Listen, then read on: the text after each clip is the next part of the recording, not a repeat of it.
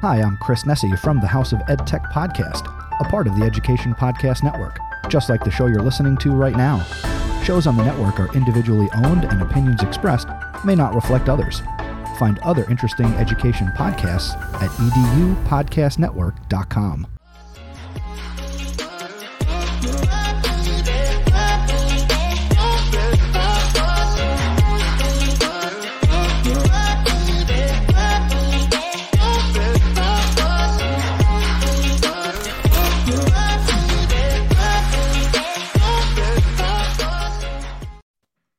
Hey, good morning, everybody. I hope you guys are all having a wonderful Saturday.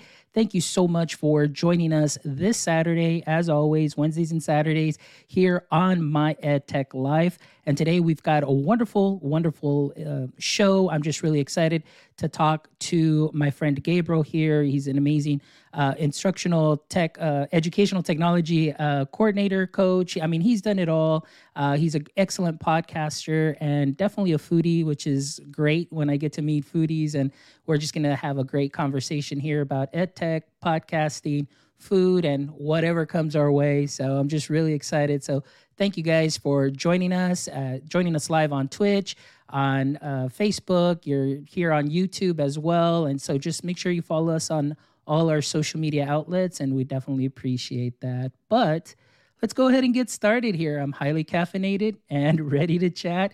So here you go. Gabriel, how are you doing today? I'm doing well, man. Thank you very much for the opportunity to be on the show. I appreciate it. And um, I'm ready to go, man. I'm ready to podcast. Awesome. That's that's what it's all about. Well, Gabriel, let's go ahead and just get started here for those uh, audience members that are tuning in for the first time. Maybe they're not familiar with your work. Just uh, introduce yourself. Tell us a little bit about yourself, your context and education, and if you don't mind adding something interesting about you that people may not know.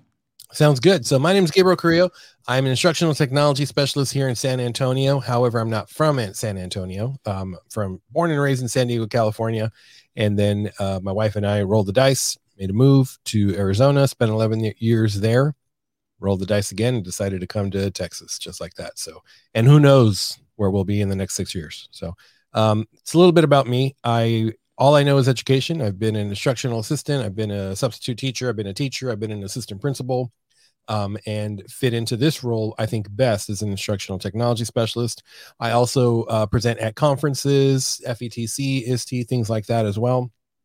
And in 2017, I launched EdTech Bites, marrying my two passions, educational technology and food, or the love of cooking, if you want to call it that. So uh, those are the that's a little bit about me. You can catch you can catch the podcast on any podcast platform catching app out there, EdTech Bites, and um, recently launched EdTech Bites in Espanol for uh, all the Spanish speaking gente out there who want to get their uh, EdTech or want to get their EdTech on and uh, learn a little bit more about food and the importance of food in the home.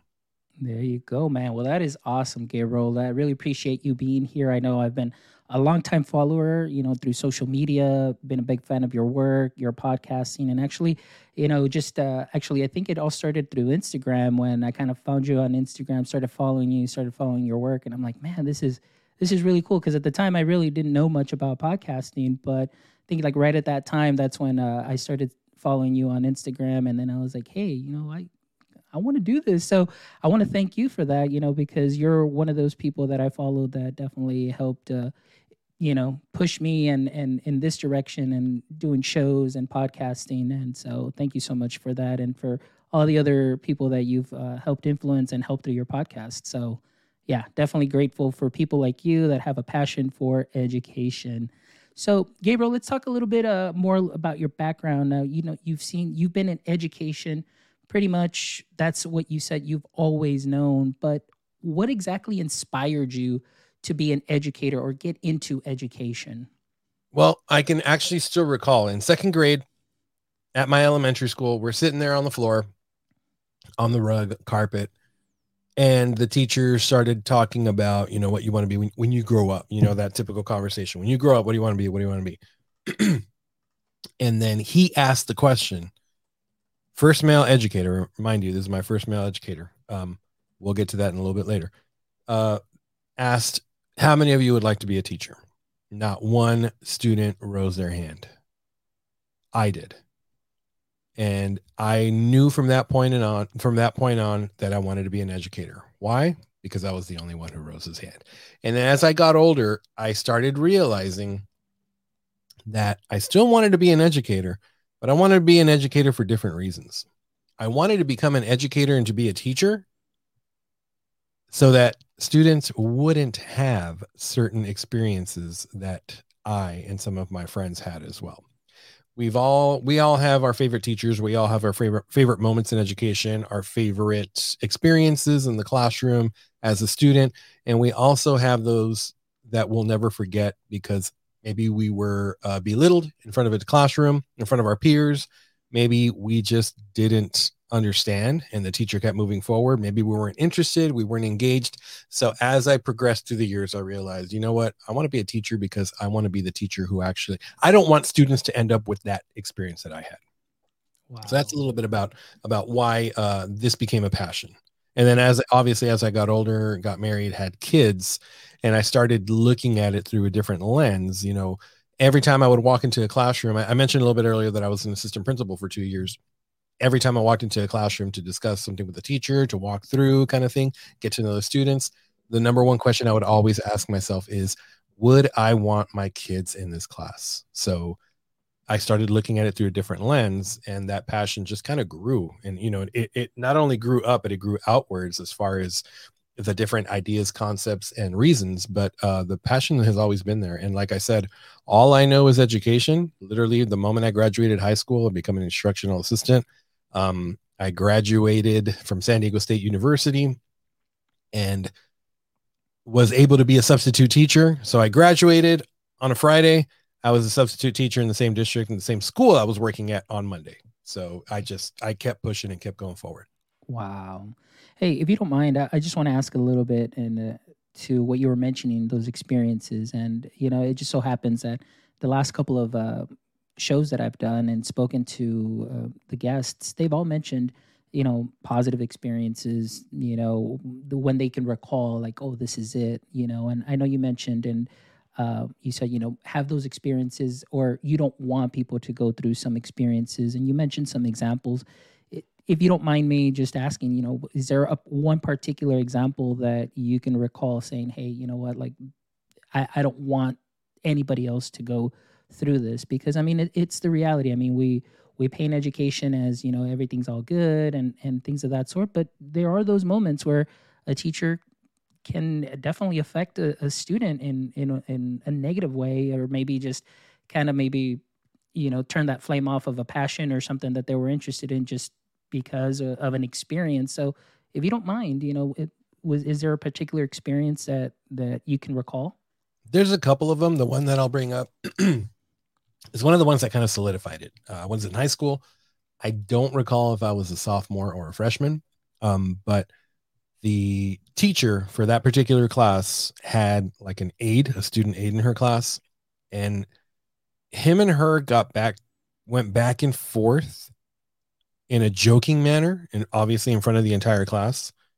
And then it kind of got out of hand on his part, which made oh, I don't know, a teenager blow up, you know, somebody who's not necessarily in control of their emotions and their actions, and they act on instinct rather mm-hmm. than thinking through and putting it through filters. So she responded. She started going back at him.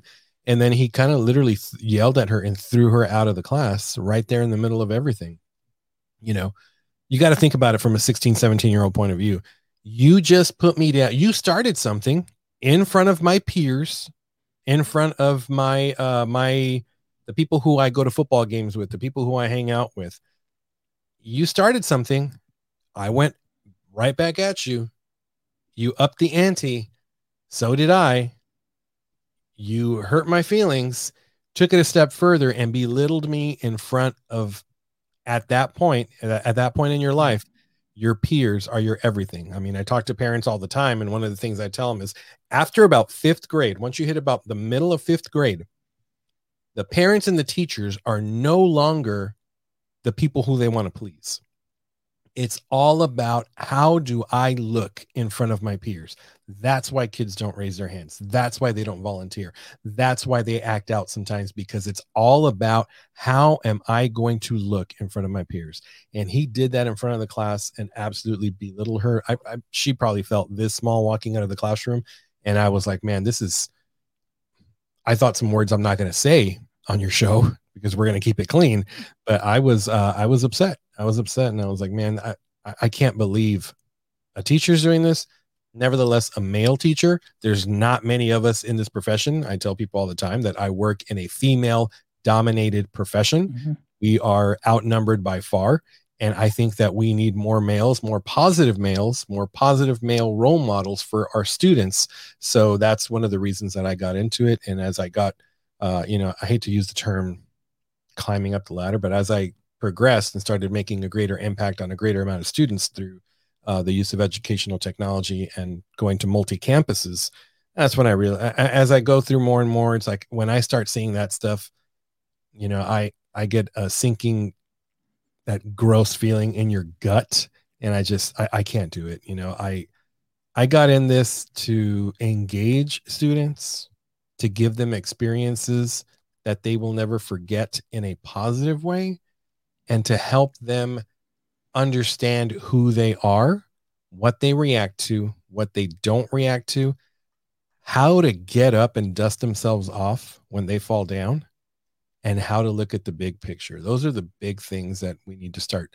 looking at education is we need to stop belittling these students in front of their peers. I mean, you and you know, don't ever ever ever get into a power struggle with a student in front of their peers, arguing back and forth. You take the high road, you keep your mouth shut at the end of class. Maybe you pull that kid out in the hallway or what have you, or when this, there's an independent activity going on, you pull them out, you have a one on one discussion mm-hmm. with them. Discussion, that means back and forth. Here's my opinion. Here's how I feel.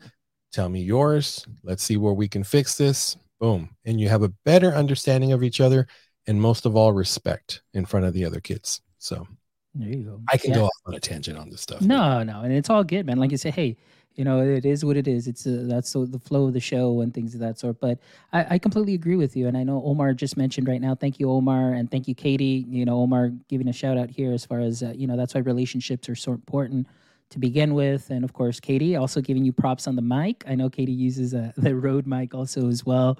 So thank you guys for joining us. But you know, I agree with you. One of those things, eh, those things are so important is just to have that relationship. And I agree with you, Gabriel. It's a you know being a through my experience falling into teaching and just falling in love with teaching. You know, starting in high school and then moving down to elementary. And in elementary, I think once I moved down from high school math to elementary math and science and social studies, that's really where I kind of honed in, I think, more of my skills, you know, not going through a college of education. It was teaching was my education. This is the way that I learned seeing other peers and being in a female dominated, you know, uh, work you know it, it was very difficult at first but i think it's it was the, the relationship and i think from i always say my, my marketing background learning how to sell yourself and know your customers and knowing meeting the middle ground knowing that you know you're not going to be everybody kid's cup of tea and mm-hmm. not every student is going to be great but finding that middle ground having those talks and you know just uh, building that community and and understanding one another something that is definitely very important and i think you hit on on just some great great points there through this experience as it could be something that is useful not only for myself but our listeners and you know things that they may be seeing and and it's unfortunate sometimes when you have educators that can you know, really just either through their words, their actions can just put out a spark, put out a fire that those students had and can lead them, you know, maybe in a different direction, you know, to discourage them and things of that sort. And, you know, we, we definitely need more positive, more positivity in the, in the school setting. And one of the things that uh, I watched actually yesterday, uh, very powerful little video. It was, it's about three years old is rethinking giftedness too as well and you know there's there's teachers that uh see things very differently, you know, and and just because maybe a student may not know or understand the subject matter right away, they think like, oh, you know, there's issues here, there's issues there, and they kind of go and I don't know, just to put them in in things that they shouldn't because they don't give them the time or they feel frustrated and you know, I know it's going off on a tangent there too, but it kind of goes a little bit with this where, you know, what has been your experience with that? Maybe just uh, on that aspect, you know, maybe teachers already coming in with, you know, oh, you're going to get him in first grade. Oh, you're going to get him in third grade. Oh, be careful with this because this is the way they are and this is the way they are. You know, what was your experience with that? Did you, you know, have that where teachers would tell you, oh, you better be careful with that kid? But then it turned out that that kid was probably one of the brightest kids that you might have had. Yeah, it's preconceived notions. It's, uh, you know, you're already kind of setting them up for failure. It's like, you know, um, I worked with a teacher, actually a couple teachers, sad to say, that at the beginning of the day when the kid would walk in, that, you know, maybe a, a kid who always spoke out out of turn, a kid who interrupted, maybe bugged other kids, other students, interrupted them and interrupted the class flow. They at the beginning of the day they would proudly say and show the student i already have a referral wrote up for you. If you keep acting up all i'm going to do is write what you're doing and send you to the principal's office. That's how a kid is starting their day at about 7:45 in the morning. That that right there is is unacceptable. And i saw that. I got a lot of the oh you're gonna have this kid uh good luck good luck with him or good luck with his parents or her parents or what have you. It's I can't believe that that's going on. How would you like you know if you transfer to another school how would you like for me to go behind your back and tell the staff members or your appraiser watch out for this one you know it, you're already setting them up for failure you're giving preconceived notions and you're already starting to embed some some thoughts and some opinions in people's heads without i mean i mean it's cliche to say don't judge a book by its cover but it's kind of like before you even see the cover you're judging the book before that book is even put on the shelf for you to see.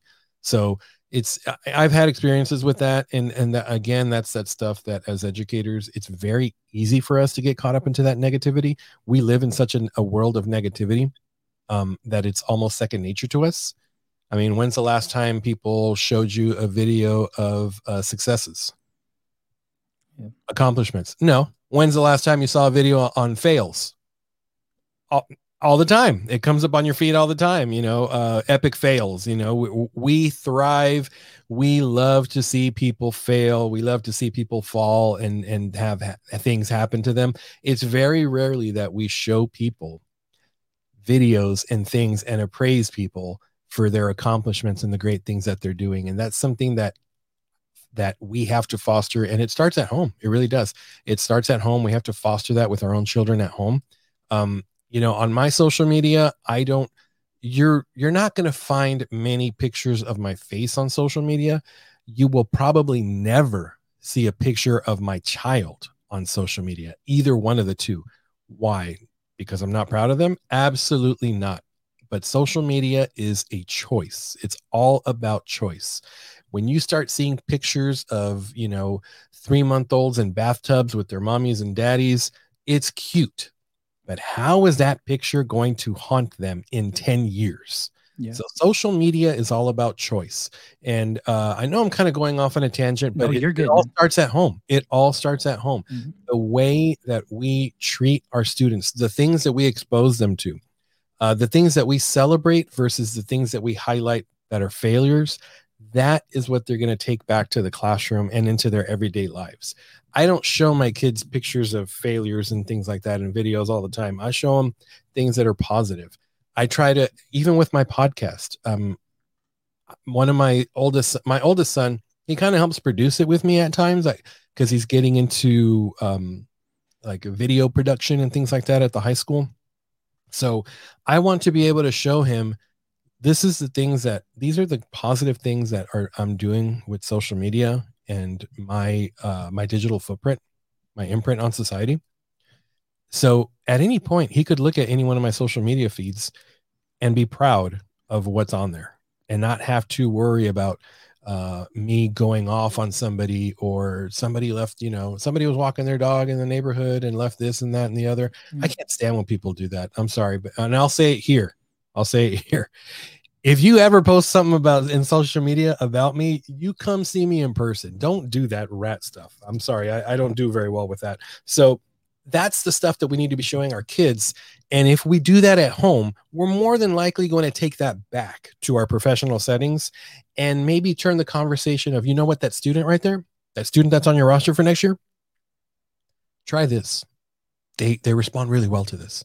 Uh, yeah, they gave me some issues, but you know they responded really well. I had some great conversations with the parent, and they brought up some things that uh, some some uh, strategies and that that really work at home those are the conversations we need to be having not this watch out for this watch out for yeah. that good luck with that next year oh he's your problem he's not my problem next year and i hate to use the word he he he all the time but you know it mostly happens with uh, kids yeah. quote unquote boys will be boys uh, which i don't buy into either but that's a whole nother story so yeah. yeah no but i mean you you hit on some great great points here and you're talking about also social media and actually you know this is one of the things that i love doing working with our district is we have parent meetings technology tuesdays and we talk about uh, digital citizenship, and and the purpose of these lessons are to educate parents both in English and in Spanish to what is out there, or or just tools on how to have those conversations with their kids at home.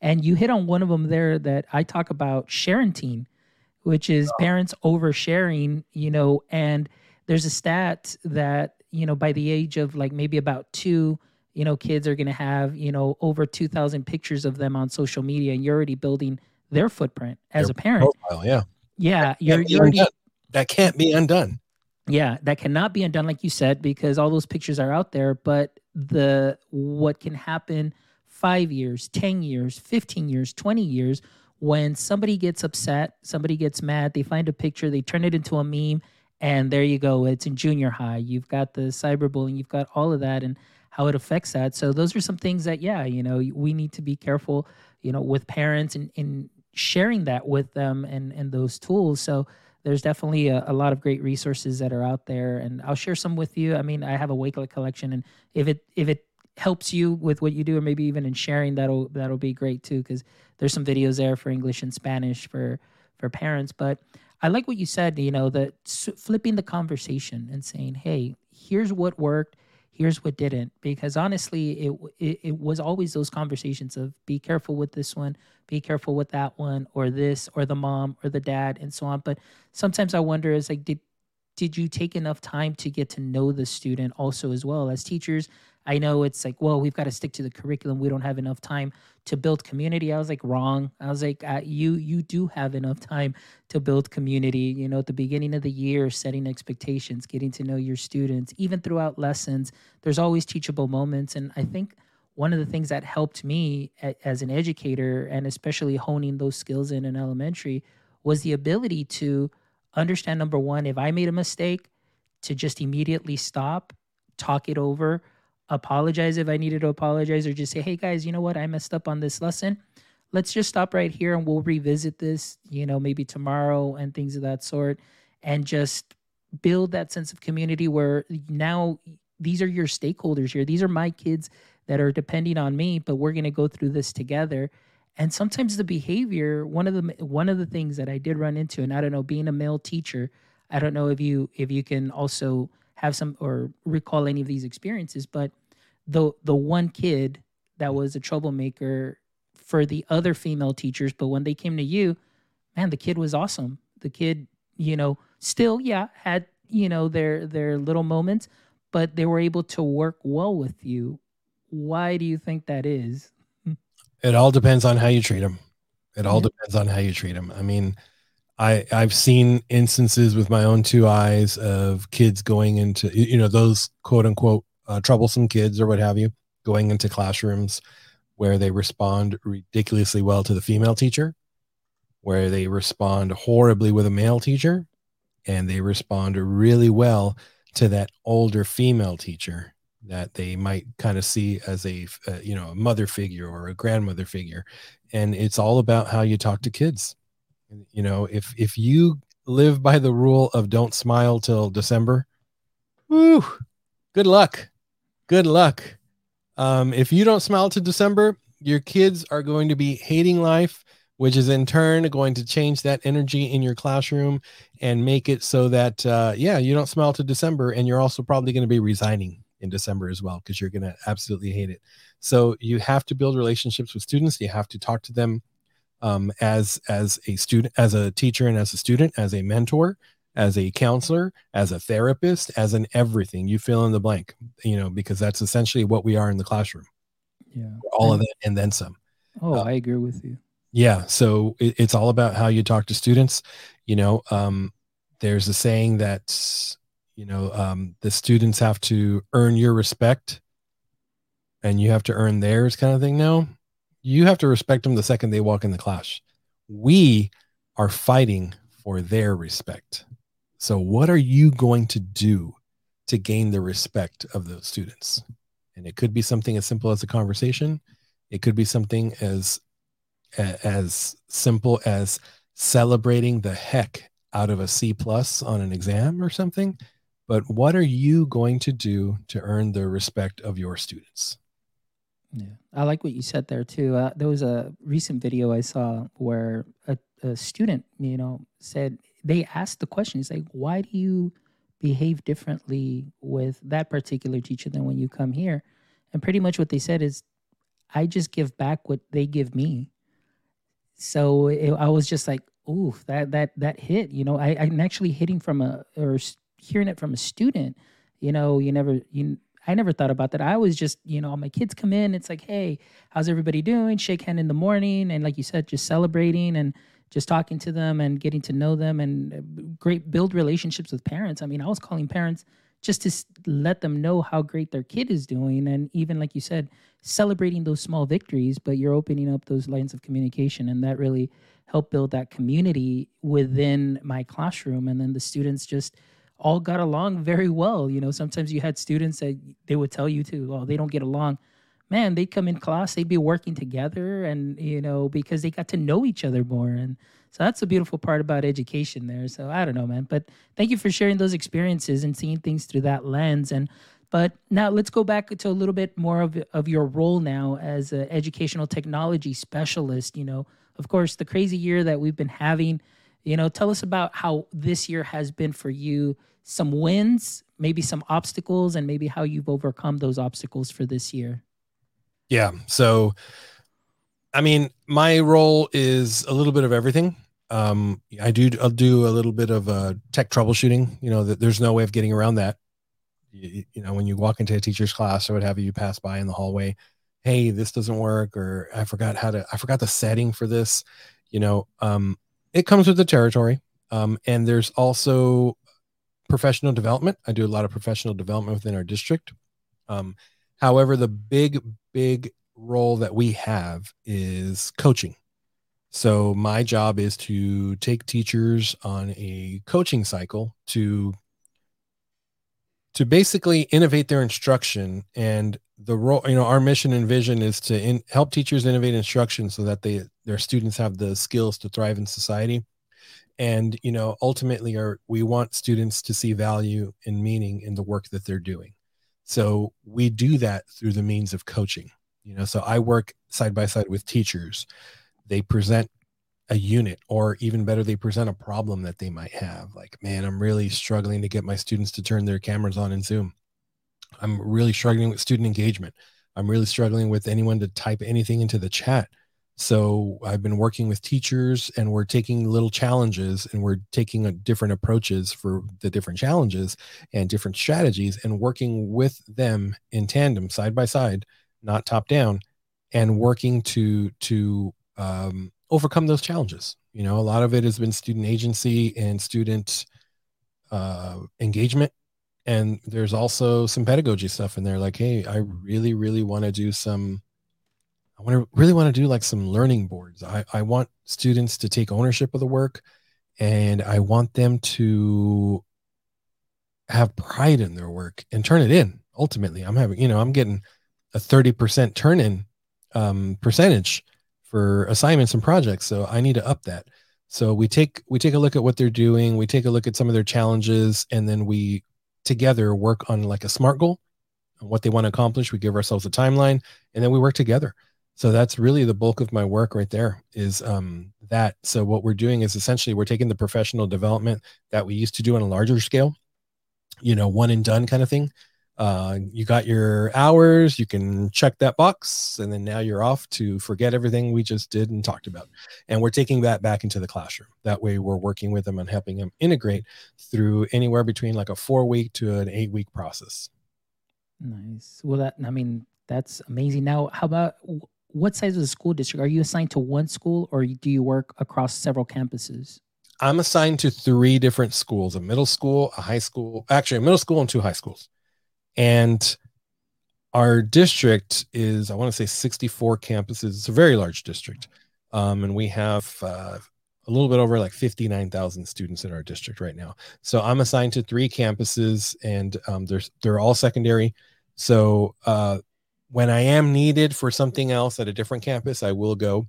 You know, I do a lot of OBS and things like that, streaming. So people know in our department that if there's ever something with live streaming, live streaming to YouTube, Twitch, like we were doing here, or uh, using OBS um, to do some virtual background stuff with students or with teachers, they know that they can call me. We could set up an appointment and I could travel to one of those other campuses and help them out. So I do a lot of that as well. But primarily, I'm housed at three different campuses that are actually in close proximity to each other.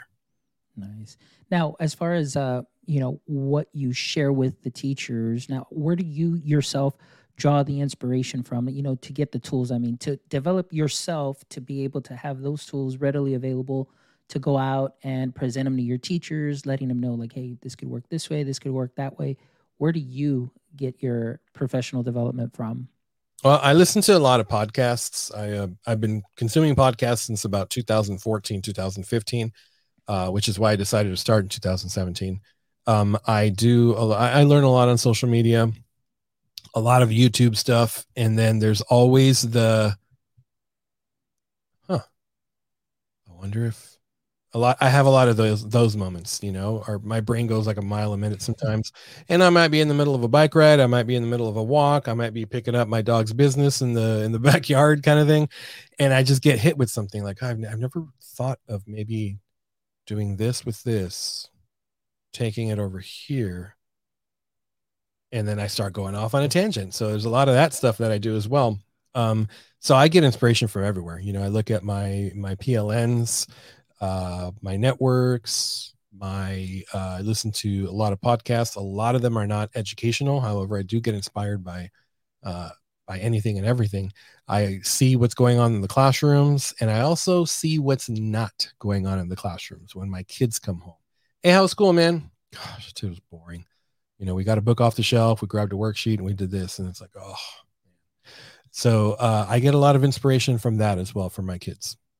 Well, that's good. I mean, and it's always great to, like you said, you know, you're looking outside, looking through different lenses, seeing what's out there. And I think for for myself too, I agree with you. Like, you know, my the PLNs have been amazing. Social media, Twitter has been amazing, you know, making those connections and you know, that really helps you grow as an educator and be able to translate some of those ideas into the classroom. And of course, adding your own little seasoning to it, which we'll talk a little bit about right now when we talk uh, about food and uh, the podcasting. But let's get into that. You know, you mentioned podcasting, and like I said, you were one of the very first podcasts that I started listening to, and just like I, I was like, wow, this is. I, I had never heard about podcasting prior to actually like listening to your podcast, and then after that, I started listening to others, and I was like, wow, like these are people that are just sharing their goods. They're sharing like the awesome sauce, and they're they're like giving it away for free. And so it was just amazing, you know, and it really helped uh, in my professional growth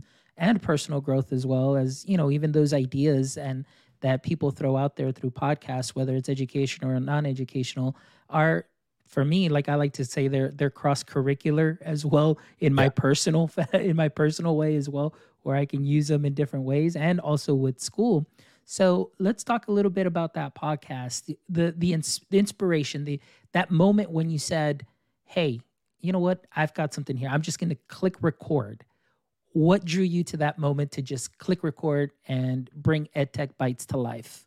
Well, I like I said, I started learning about podcasting a while back. Um, when uh 2014, 2015 15, I think I was, and I listened to a lot of stuff that was not educational because let's be honest, back then there were not a lot of educational podcasts. And uh, one of the first educational podcasts I listened to was um, House of EdTech with Chris Nesi. So uh, I started listening to it, and there was not a lot in that space. So then I started getting ideas like, okay, I could do this too. But what my biggest fear was copycat syndrome. I did not want to copy anything that was out there. I did not want anyone to call me out on. So, uh, I took this idea from someone. So I had the conversation with my wife. What am I going to do different to be in my own niche area, to be in my own space, contributing to this overall idea of education and ed tech, but what is going to set me apart? And uh, we just, you know, I, lo- I love to cook. That's one of my things. You know, when I come home, take the shoes off, and I go right into the kitchen, wash my hands, and we get cooking. You know, many times we cook together, my wife and I. Many times it's uh, sometimes it's me and one of the boys or both of the boys. Sometimes it's all four of us. Sometimes it's me alone but I love to cook. You know, there's there's there's a lot to be said, at least with me, with gathering ingredients, getting the utensils, turning on the stove, things like that. That stuff helps me decompress. And what makes me feel really good about cooking is our kids are seeing that not everything has to come from a restaurant. Not every meal you consume has to be in a vehicle. Not every meal you consume you consume was dropped off at your front door. Make something that that way you're in control of the ingredients, you're in control of the sugar, you're in control of the carbohydrates, you're in control of the sodium, and you're not eating a bunch of garbage. And make it your own. So I got the idea like, hey, well, what if I do something with cooking, with food? And I started going down the rabbit hole of um, what how can I possibly do this? How can I pull this off? Um, and I wanted to do something. It's funny because uh, I wanted to do something along the lines of comedians and cars getting coffee before comedians and cars getting coffee came out. So Jerry Seinfeld, somehow you got in here and you took that idea from me. Uh, I'm just kidding, but I, I had that idea. I wanted to do video. I wanted to do video as well. I wanted to go out and do things with people and maybe also bring them here and do something with people as well here. Um, and then I quickly found out how expensive that would be. And I thought, okay, why don't I just lay the groundwork first? And after oh so, so I started brewing on the idea of of food with ed tech and I thought okay this is definitely my niche. And then after that you know I have a very good I have I'm very good at talking myself out of things in my head when I start getting started. Um I just oh, I'll do it later I'll do it later I'll do it later you know next summer next summer. And my wife uh you know we were laying in bed one night about to go to sleep and we are I was thinking of titles and then she was like, What about EdTech Bites? And I thought, wow, that's a really good title. I like it. And I was like, okay, I could do this. I started looking at uh, equipment. I was like, oh man, that's going to be a lot. And she just told me, just do it. Just do it. So I ordered the equipment on Amazon 2000, June 2017. Got it, started playing around with it, started getting to know it. And once I started, you know, once I go down a rabbit hole, like I don't stop. So I started figuring out, okay, how am I going to edit? Boom. Here's, you know, I, am familiar with this. I'm familiar with that. And I just started. I just started my first episode recorded at ISTE 2017 here in San Antonio with uh, Edward Zelarayan from Nearpod. I interviewed him. We had empanadas uh, while at ISTE, and that was my first episode. I got some good feedback, and uh, I've been doing it ever since. And you know, I've done a couple of uh, live cooking tutorials, um, streamed live, um, and uh, my overall goal is to bring a lot more video into it um, in the kitchen. That way, we're cooking together as well. But you know, there's there's a lot to be said with with uh, the nourishment of the body and the brain as well. So that's where the idea came. It's my my passion for for cooking. So And that's great. And what I love too is just like you said, you know, it's just breaking bread. You're breaking bread with family. You're breaking bread with friends. You're having great conversations, and that's the one thing that I love. You know, it's you know your episodes and everything. Getting to watch that, it's like you really feel like you. I'm there at the dinner table, just having a casual conversation and carrying on. You know, and and I think that you really, I that's one thing that I really admire. That you know you you had that vision, you mixed your passions and you came up with something that is truly wonderful. And again, you know, guys, if you haven't checked it out, make sure you check it out. I've been popping the link in on the the chat, and it'll definitely be on the show notes and everything. But you definitely need to check out those those shows. Uh, I know recently you saw like the pizza episode. You know, I know you had uh, Carl Hooker on. Yes. Right. Uh, I hope I pronounced the, la- the last name right. I, I have a bad thing about pronouncing names incorrectly, but that's really awesome. You know, and and honestly the conversations are great and they really are inspiring it's just really just cool wholesome things that you can uh, definitely relate to and one thing that i can relate to and that, that i've noticed too is you mentioned chris nesi he's one of the first podcasts also that i listened to house of ed tech and i remember him saying too it's like his wife just told him just record you know and then you yourself too your wife said hey just do it record just buy the equipment and uh, you know, before I did my first episode on April 10th, the same things. Like my wife's like, yeah, no más estás hable y hable y hable de esto. Just do it, record, yeah. you know. So just get your stuff and, and go. And I was like, you know, so that's really cool too. So I like that. You know, it's like our wives are really like like just pushing us to to really uh, excel at this. Yeah, yeah, yes, yeah, yeah, and that's actually, um, you know, thank you very much for for the uh, the comments on the show and the fact that you know you said that uh, my podcast is one of the first that you listen to. I appreciate it. Thank you very much. And uh, it feels good to know that I can inspire other people as well. And, you know, the tagline of the show is the best conversations happen when we break bread with great people. That's really what it's all about. Don't tell me what you ate, but tell me who you ate with and what you spoke about. Yeah. And, you know, I, I one thing that really resonates with me with with that line is as an educator learning and seeing things, it's your students remember not the not the teachers that helped them pass the STAAR test. They remember the teachers that created a learning experience for them. And so that to me, I just found that parallel. And I was like, dang, dude, like that's such a, it's just deep. It's deep. And at least that for myself, I, I found that really deep. And I was like, man, that that is really cool, man. So You're I really dig it. Back layers of the onion, man yeah, yeah, for sure. Onion and cook something with it too. awesome, man. So, all right, so let's go ahead and talk a little bit here. Just want to ask you some stuff here. It's like, what advice would you share with other people that would like to follow a similar path in in education? We'll we'll do that first, and then it, with podcasting as well. So let's t- tackle on education. What what advice would you share with others that would like to follow in a similar path? Well, go with your heart and go with your gut. If it feels right, do it. I mean, if you if you have a passion for working with exceptional students in the means of special ed or gifted or 504, uh, because maybe you have a personal uh, attachment to that, then by all means go for it. If your passion is working with those uh, second language learners, those ESL students, um, then do what feels right. Do what's going to make you come home at night and say, I can check off the box for today because I know that I did what I was supposed to do, what I was put on here to do, uh, and I did it well. So if it feels right, do it. Don't follow the fads. Don't get into admin because everyone else around your circle is getting into admin if it doesn't feel right. Do what is going to make you happy and do um, do what's going to make you feel good in your heart. So if you're going down the path of education, just know that that path might change also your your five year plan might look different in six months or in two and a half years so if your five year plan is to become an administrator and two years down the road you start looking down the path of maybe you know what maybe i'm really liking this educational technology stuff. I'm starting to go to conferences and things like that and i'm starting to get into that. Then don't be mad at yourself or upset or uh, try to stray off of that new path because you found something new. Rewrite that five year plan and just know that be fluid. Change go along with what you feel is right. That's that's what i definitely would say. And then also because i see this as well when the passion's gone get out.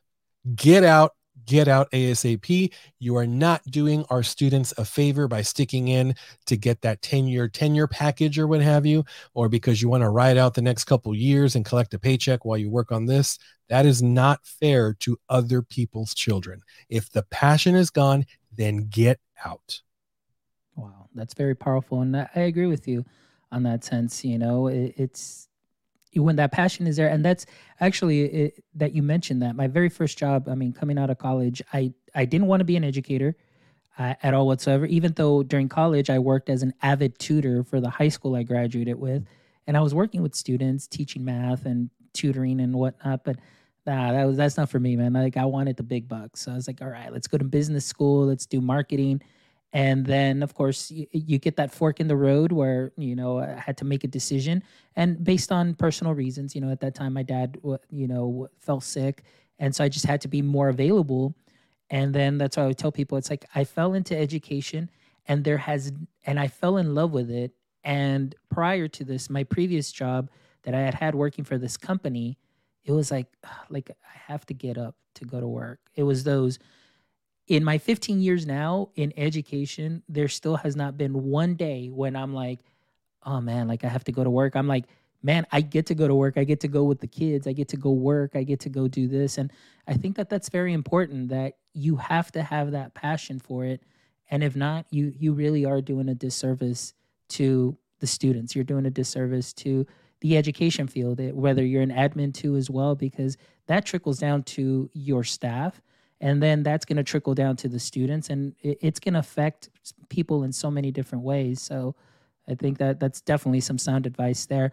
Now the podcast aspect what would be some of your the advice that you would share with people that maybe are just kind of like like you felt like i felt in the very beginning maybe that little imposter syndrome of like where am i going to fit?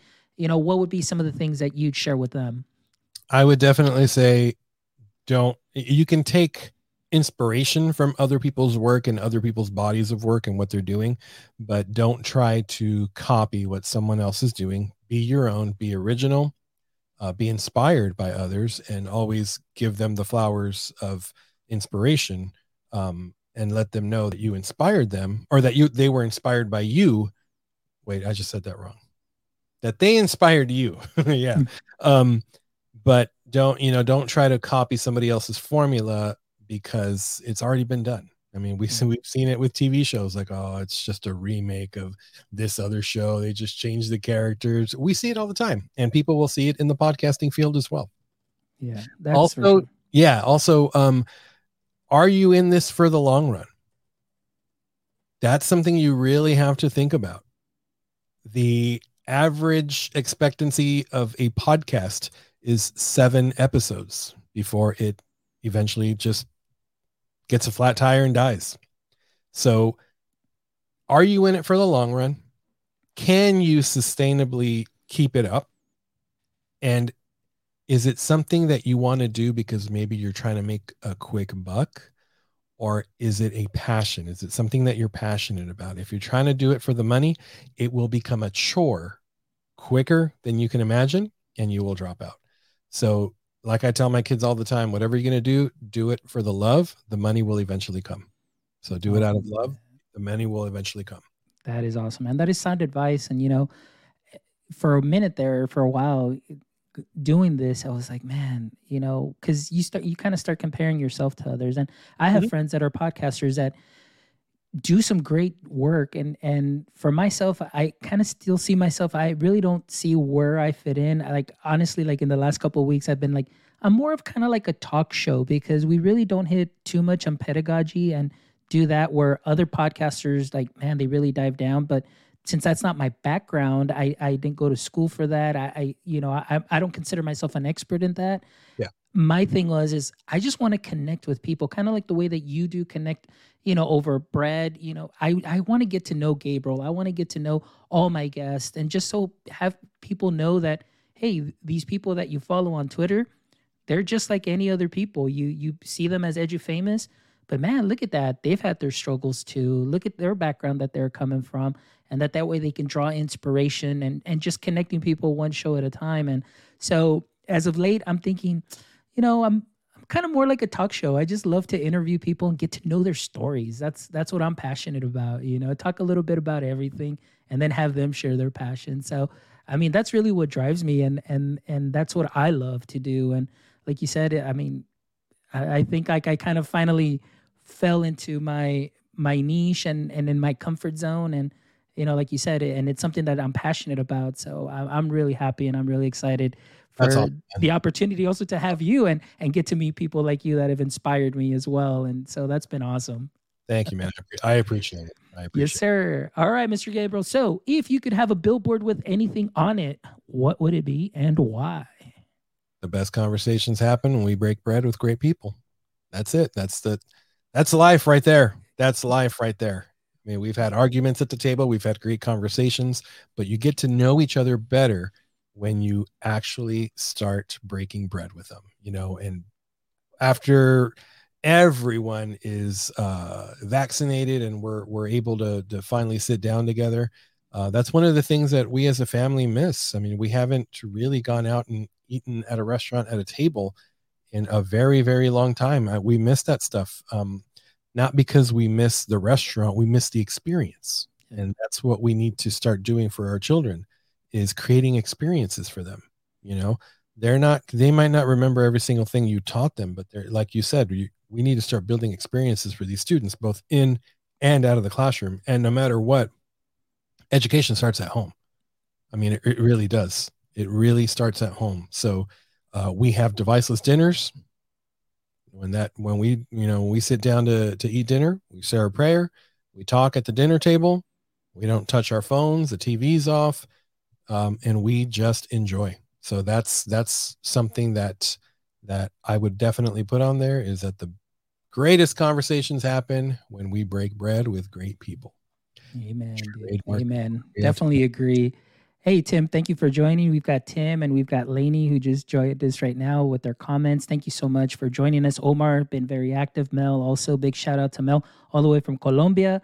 As always, Mel just a great supporter of all of us like it's just been great like it, it, seems like for all of us like we we've all connected with mel and you know yeah. she she's a great connector of people by the way and she's awesome and of course tim you know also another another uh, podcaster that has really that I look up to as well, and and you know just to really admire the work they're doing. Laney too.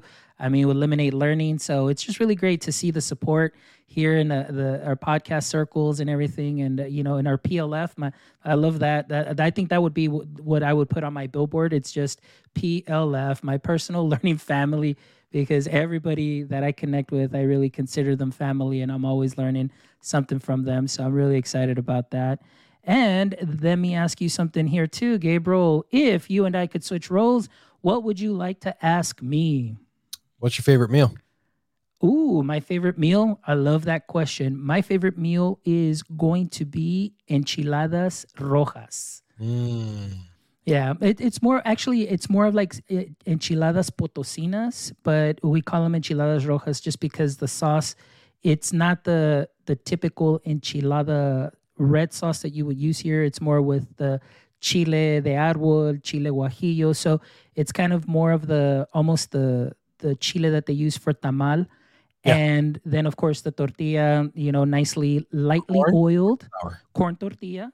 Hey. Lightly, lightly hey. oiled. Yeah, lightly oiled. And then what I love about it is my wife does this amazing mix with queso panela mm-hmm. or queso fresco, depends on which one we have and just really grates it real fine.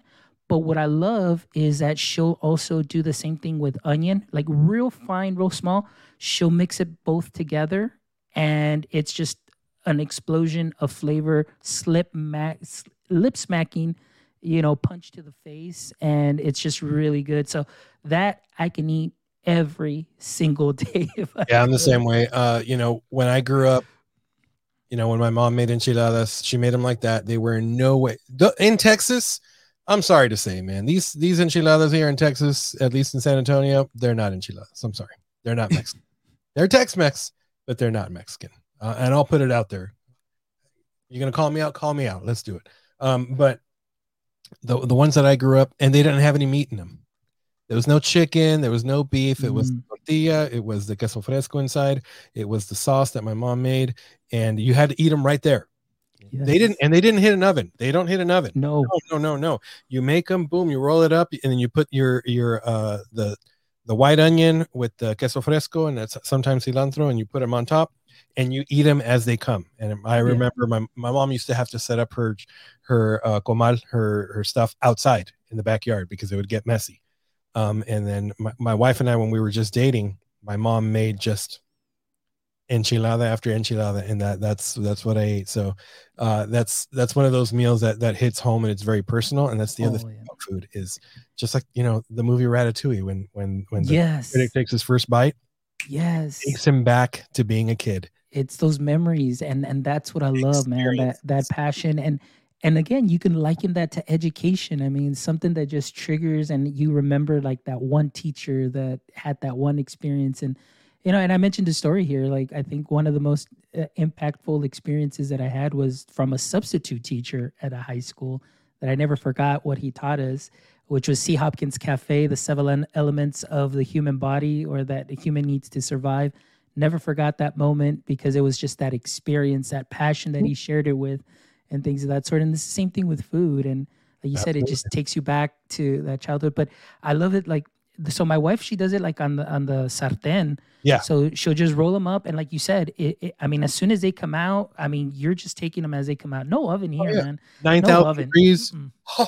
you burn your mouth all your all your, uh, your taste buds are gone by the end of the day but that's yeah. that's the way we do it yeah That's hey uh, saw something on here uh What's up, Mel, chicken parm i will put my chicken parm against anybody's i'll put it out there right now Oh, there you go. shots There you fired go.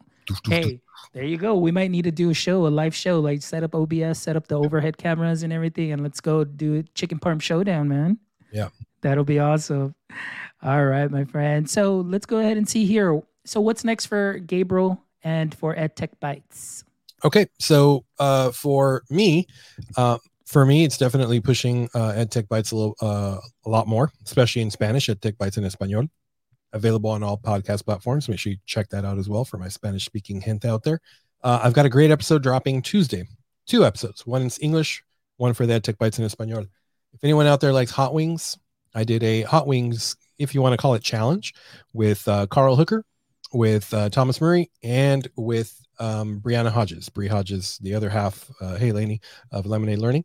So that episode's dropping Tuesday. We we wrap up the 2020-2021 school year with our three favorite apps for our school year and why. And while eating um, spicy wings, and we up the ante with every wing. And uh, in Spanish, I've got a great episode dropping on Tuesday as well with uh, Dr. Edith, Edith Trevino from from the Valley as well. We talk about uh, some of our favorite apps for this school year for our for our uh, English language learners, all while eating uh, tacos de bistec. Um, I didn't have tacos de bistec. I had I almost made like a carne guisada. Mhm. Um, in the crock pot all day, so that's what I had. Um, but you know, we are breaking bread. We're talking about um, talking about the things that we love this year, the three applications that we love. And um, you know, I, I will say it, I've said it in in on social media and I've had conversations with people. I'm not a fan of putting my podcast on YouTube. It took me three and a half years to do that. I struggle with it all the time for my own personal reasons, but I'm starting to do that more and more. Um, and I I'm gonna start doing full blown production videos, hopefully this summer, um, around food and ed tech, obviously. But that's what's on the horizon. Um, full blown productions, and uh, you know, see what comes out of that, and uh, keep pushing forward. That's awesome, man. Well, I can I can only foresee a lot of great shows, a lot of edgy magic, a lot of awesome sauce coming from you, Gabriel, because of your passion, the way you are, the you- just your refreshing honesty, just being straightforward, sharing your experiences, and that definitely helps educators like myself, uh, you know, see things through a different perspective, which allows me to also see things around myself in a different perspective and bring those ideas too as well. And so I thank you so much for the honor, honestly, of, of you being a guest here on a show. Like I said, I've been a longtime follower, a longtime listener, and I appreciate your work and value your work and everything that you've done for just uh, the our educator circle.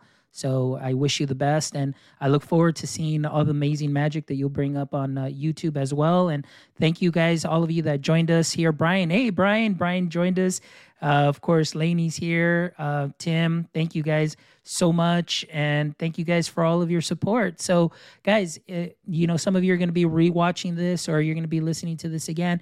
Make sure you head over to myedtech.life, myedtech.life you can see all our episodes there. You can go to the YouTube channel, YouTube forward slash te- uh, my life. Sorry about that. Subscribe to our channel. You'll see the videos there too as well. And give us a like you know we definitely appreciate that. Give us some feedback. Visit our website. I always want to know what i'm doing well what i'm not what i can improve on.